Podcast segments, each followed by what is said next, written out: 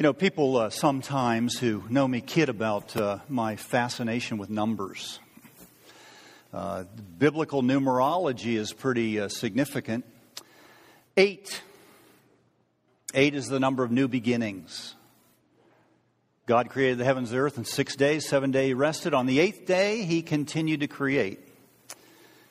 We're in John chapter 8 today, and we're going to look at a new beginning. We're also in the eighth message of a 13 part series on forgiveness, and forgiveness, as you know, is the heart of the matter, it's the heart of the gospel. And so let's uh, turn our attention now. We begin in chapter 7 with the last verse and continue into chapter 8. They went each to his own house, but Jesus went to the Mount of Olives. Early in the morning, he came again to the temple. All the people came to see him, and he sat down and taught them. Scribes and the Pharisees brought a woman who had been caught in adultery and placed her in the midst. And they said to him, Teacher, this woman has been caught in the act of adultery. Now, the law of Moses commanded us to stone such a woman. So, what do you say? This they said to test him that they might have some charge to bring against him. Jesus bent down and wrote with his finger on the ground. And they continued to ask him. He stood up and said to them, Let him who is without sin among you be the first to throw a stone at her. And once more he bent down and wrote on the ground. But when they heard it, they went away one by one, beginning with the older ones. And Jesus was left alone with the woman standing before him. Jesus stood up and said to her, Woman, where are they? Has no one condemned you? She said, No one, Lord. And Jesus said, Neither do I condemn you. Go. And from now on, sin no more. It was days before the end of the Civil War, and a general from the Union Army came in to see President Lincoln. And he said, Sir, it is days away from their surrender, the surrender of the rebels, and I have a question to ask you. My question is this How do you intend to treat those who led the rebels against us? Lincoln looked the general in the eye and said, I intend to treat them in the only proper way. I intend to treat them as if they never left. Now, let me ask you a question. How do you think that general left? Happy or sad? When you come to John chapter 8, you come to one of the most controversial passages in all of the Bible. In fact, in certain translations, they don't even have it in the body of the text. You've got to go to the footnote. St. Augustine had such doubts about this text that he called it subscriptural. He had a hard time believing that God's Holy Spirit would have included this story in the text. And if you were to ask him why, he would tell you why because it gave women permission and justification for infidelity.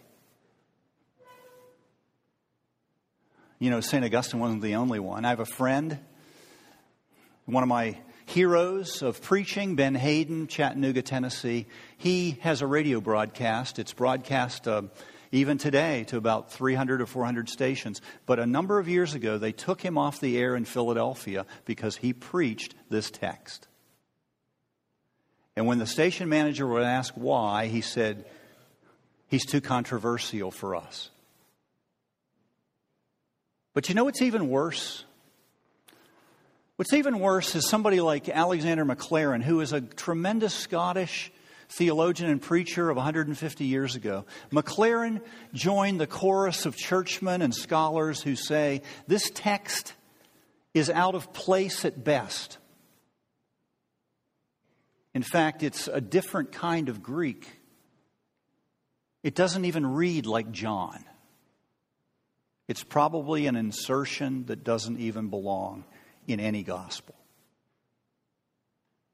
The reason I say that's the most egregious is because I think this text fit perfectly in the gospel right at this spot. Let me give you the reason why I think that. We could start in John chapter 1, but let's start in John chapter 5. You've got to, it begins, that chapter begins with a man who has been paralyzed, lame, and blind for 38 years. He's lying by the pool near the sheep gate, and Jesus comes to him. Now, this is a guy who can't go anywhere. He is blind, lame, and paralyzed. Jesus comes to him in his infirmity, in his inability to do anything. Jesus comes to him and asks him a question Do you want to be well? And Jesus heals him. Now, that's the first story in the fifth chapter of John, and the balance of that chapter is using that miracle of healing as a backdrop to show us who is most blind, most lame, most paralyzed, and those are the religious leaders of Jerusalem and in all of Israel. John chapter 6. Jesus feeds 5,000 men, who knows how many women and children. That miracle of great provision five loaves, two fish. John uses that miracle of feeding 5,000 men as a backdrop for Jesus declaring his first statement of identity I am the bread of life. John chapter 7. Jesus refuses to go up to the Feast of Tabernacles in Jerusalem when his brothers and sisters ask him to go. John uses that beginning of the chapter as a backdrop for the coming of the Holy Spirit who will glorify Jesus and do for Jesus what Jesus chose not to do for himself. You get it? The first part of the chapter is the setup for the rest of the chapter.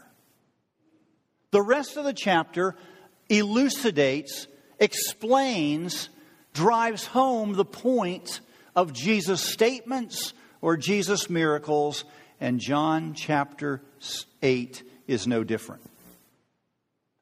The last verse of chapter 7. They each went to their own house Jesus went to the Mount of Olives. Why?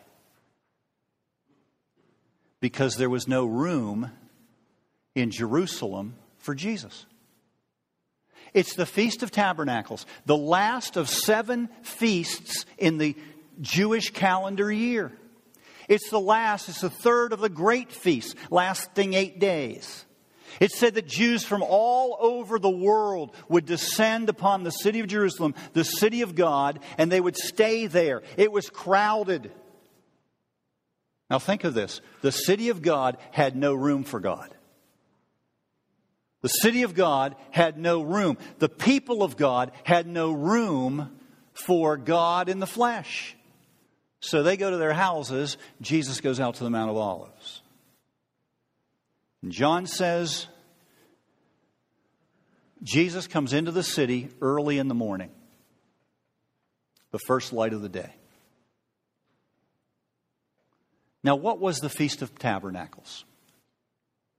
You can summarize it in two words deliverance and freedom.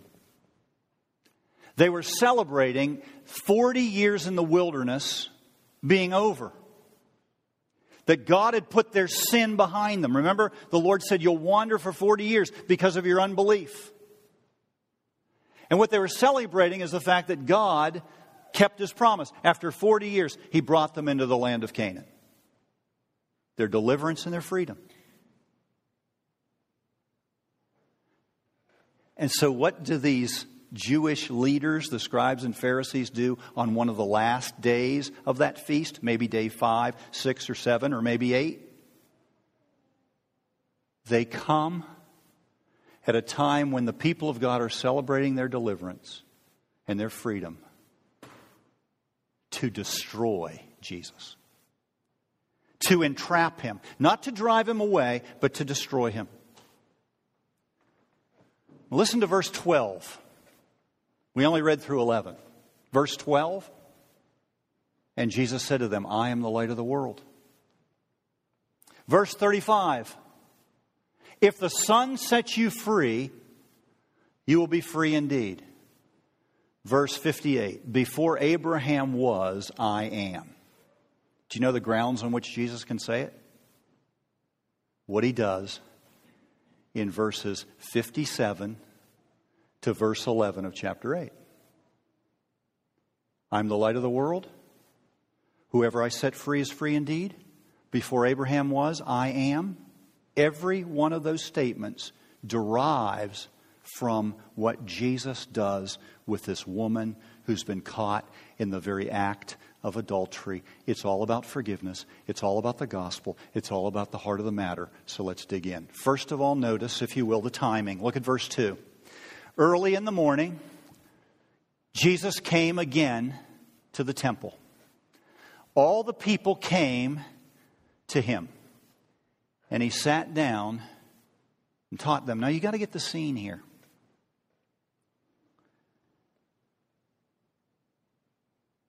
For the Jews, the Feast of Tabernacles, the last feast of the year, was always held on the 15th day of the seventh month. They had a different calendar.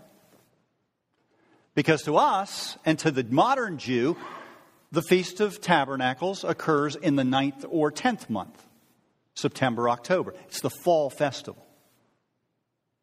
But more importantly, the Feast of Tabernacles began five days after the greatest, holiest, most significant day in the history of Israel every year was celebrated. And what was that day? The Day of Atonement. The Day of Atonement was the 10th day of the seventh month. The Feast of Tabernacles began on the 15th day of the seventh month. Now,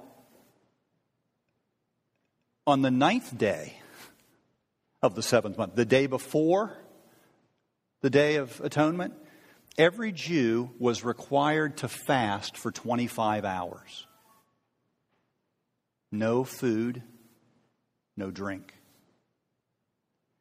And during those 25 hours, the first uh, 12 hours, every synagogue in Israel was open for one reason to have a time of prayer for repentance, to ask God for his forgiveness. So, right before the Day of Atonement, one day before that day, they would fast for 25 hours and they would pray together in a synagogue for 12 hours prayers of repentance. In addition to that, for 10 days before the Day of Atonement, they would, were required to go to anybody that they had offended, anybody that they had violated over the course of that previous year, and asked for forgiveness. Ten days they were to go to people that they had, had offended and ask forgiveness. And you know what? If the person didn't give it forgiveness, they were to go back again. If they were rebuffed a second time, they were to go back a third time. And after three times, they're let off the hook. And Tim will talk about that next week as he talks about Peter. Remember when Peter says, How many times should we forgive? Seven times. He's, all he's doing is saying, well, the law says three, I'll add another three and one for good measure. Remember Jesus' answer? If you don't remember, come next week and you'll get the answer. So there's all kinds of preparation that's going on.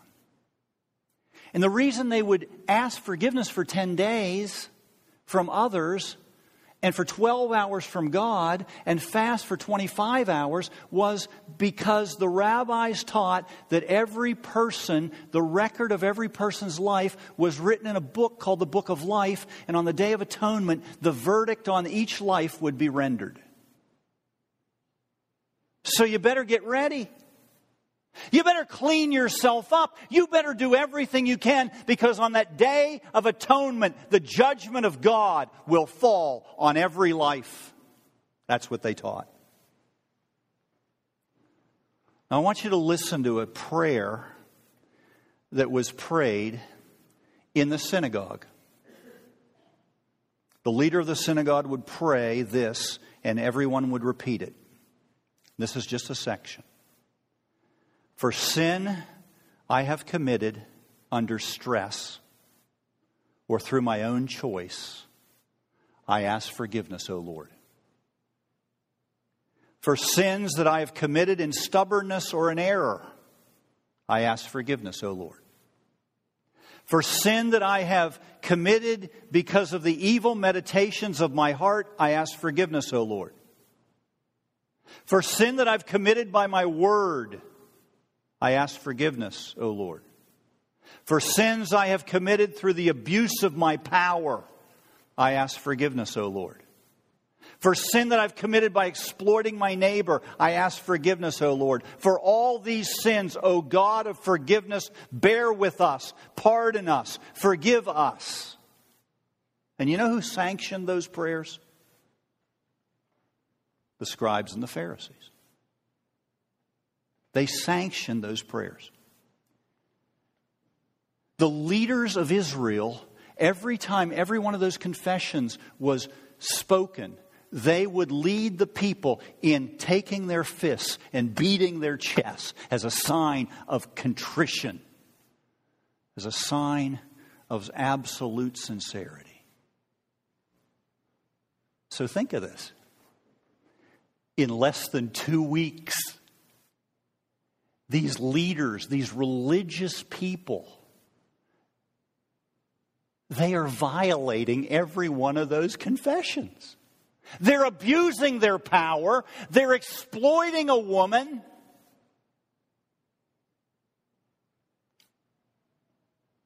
In less than two weeks. These people who should have known better who believe that they had earned the forgiveness of God, what are they doing? They're demonstrating that they've received no forgiveness at all.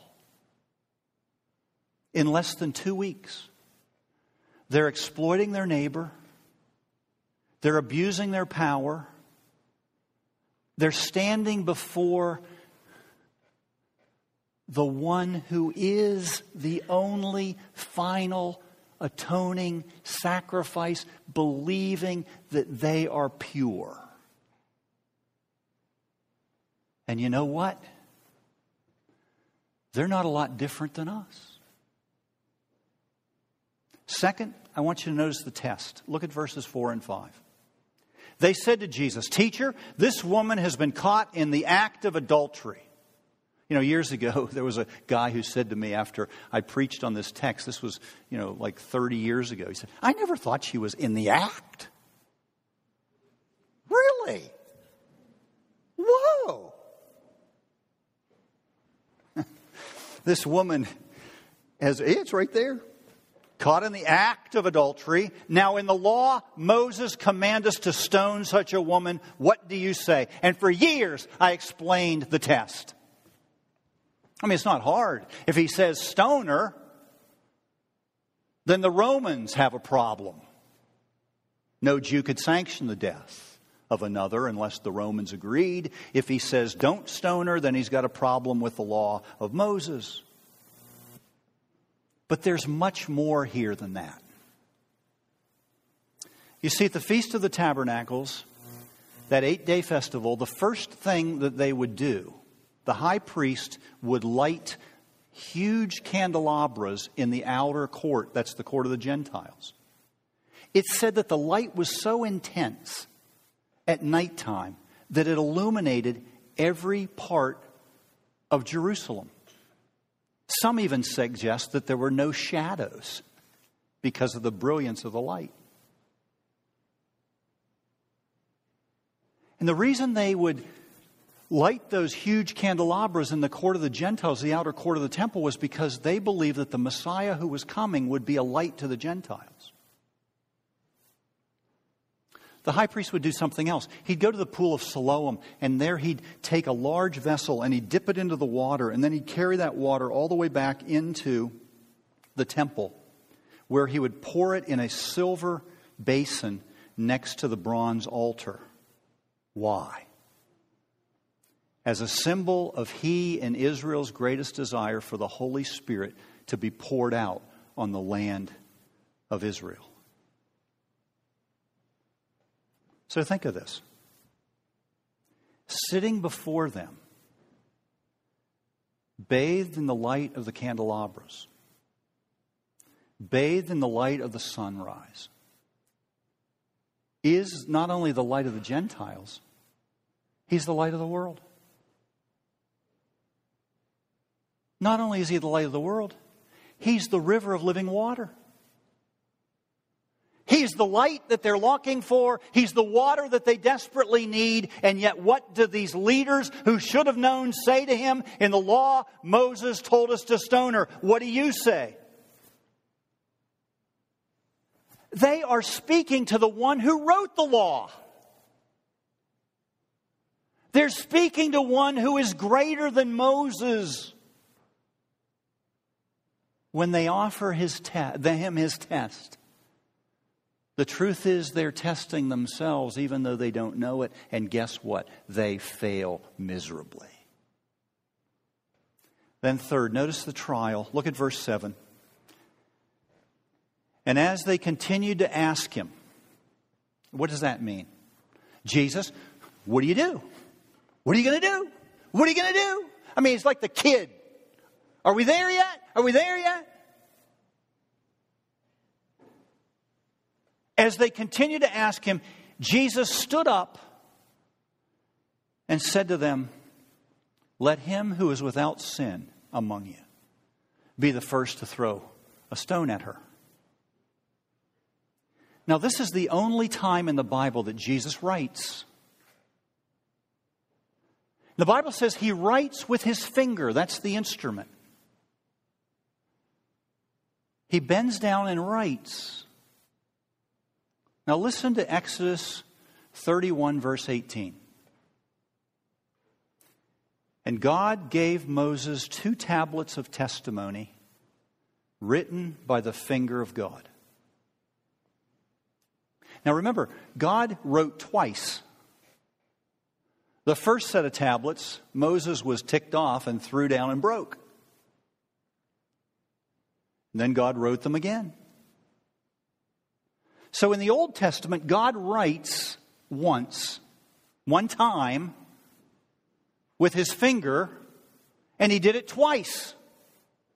In the New Testament, God writes once with his finger, and he does it twice.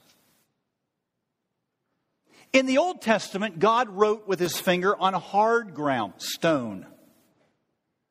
In the New Testament, God wrote in soft ground, dust.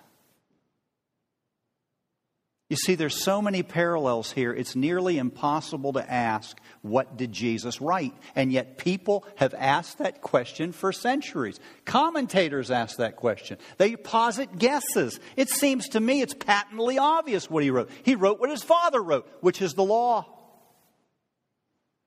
So think of it. These scribes and Pharisees come citing the law, and Jesus stoops and writes it. They cite the law of Moses, Jesus writes the law of God. They come seeking to use the law of Moses as a hammer. What does Jesus do when he stoops and writes? He doesn't use it as a hammer. He uses it the way God always uses it, and that's as a mirror. Or as my mother would say, mirror. Martin Luther once said, The law of God is a mirror to show us our sin.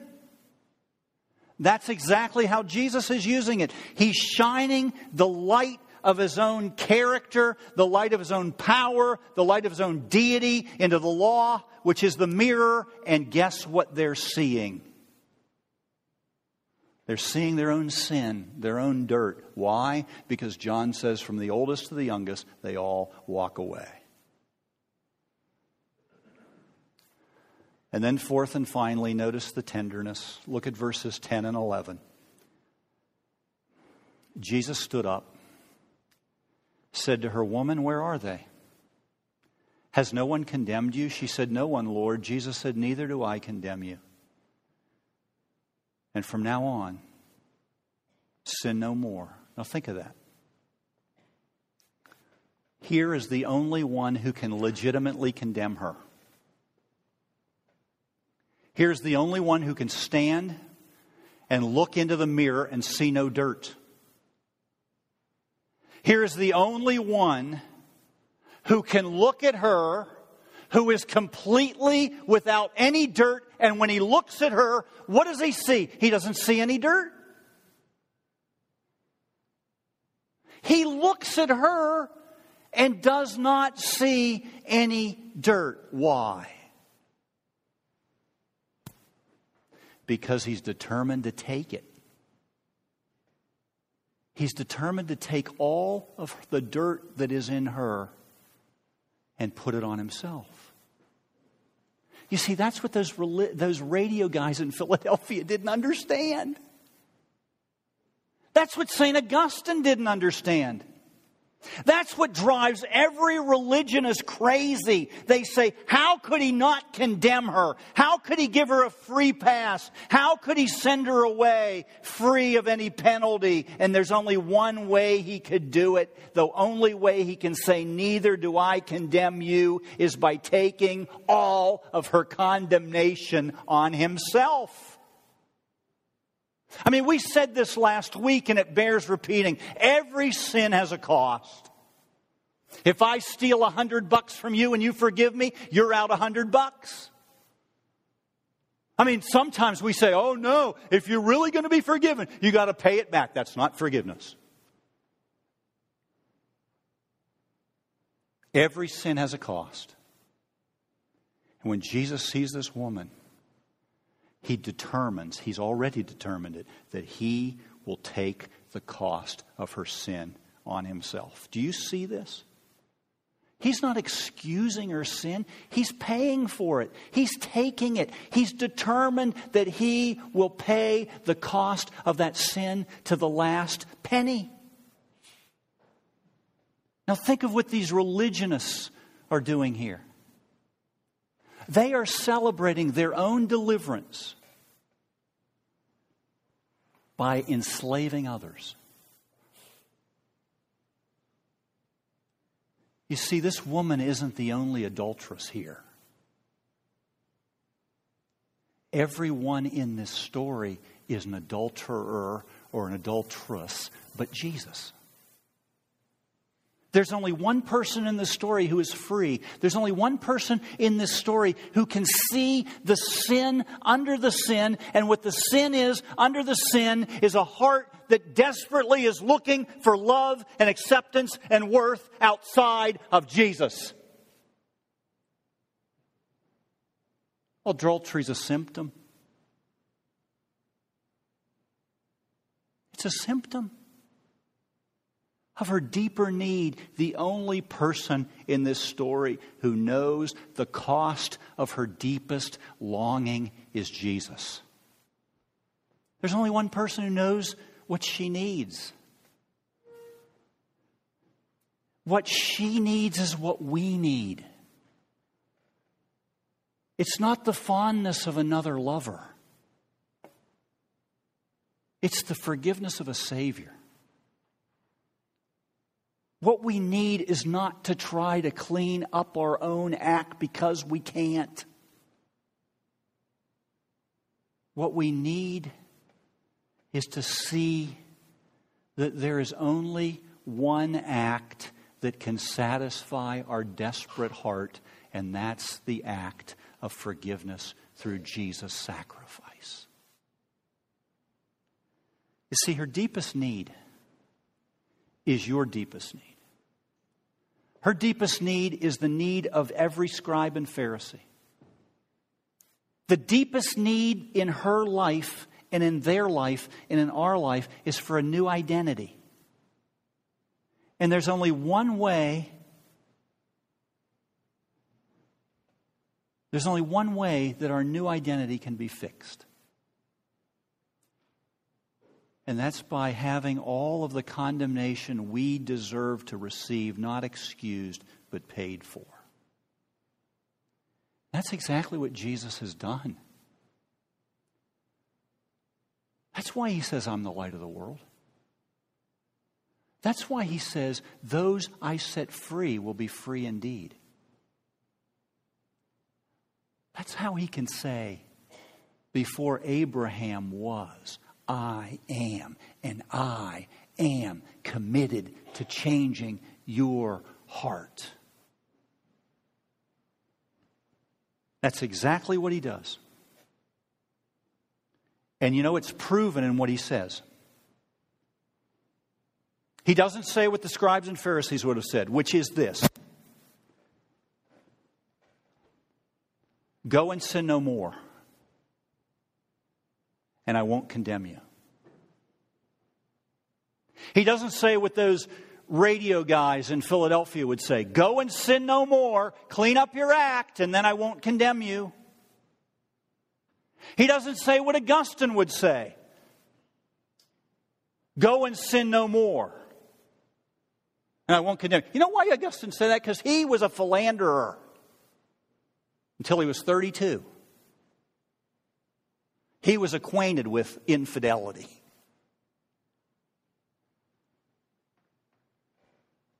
The God of religion says, You stop sinning, and I won't condemn you.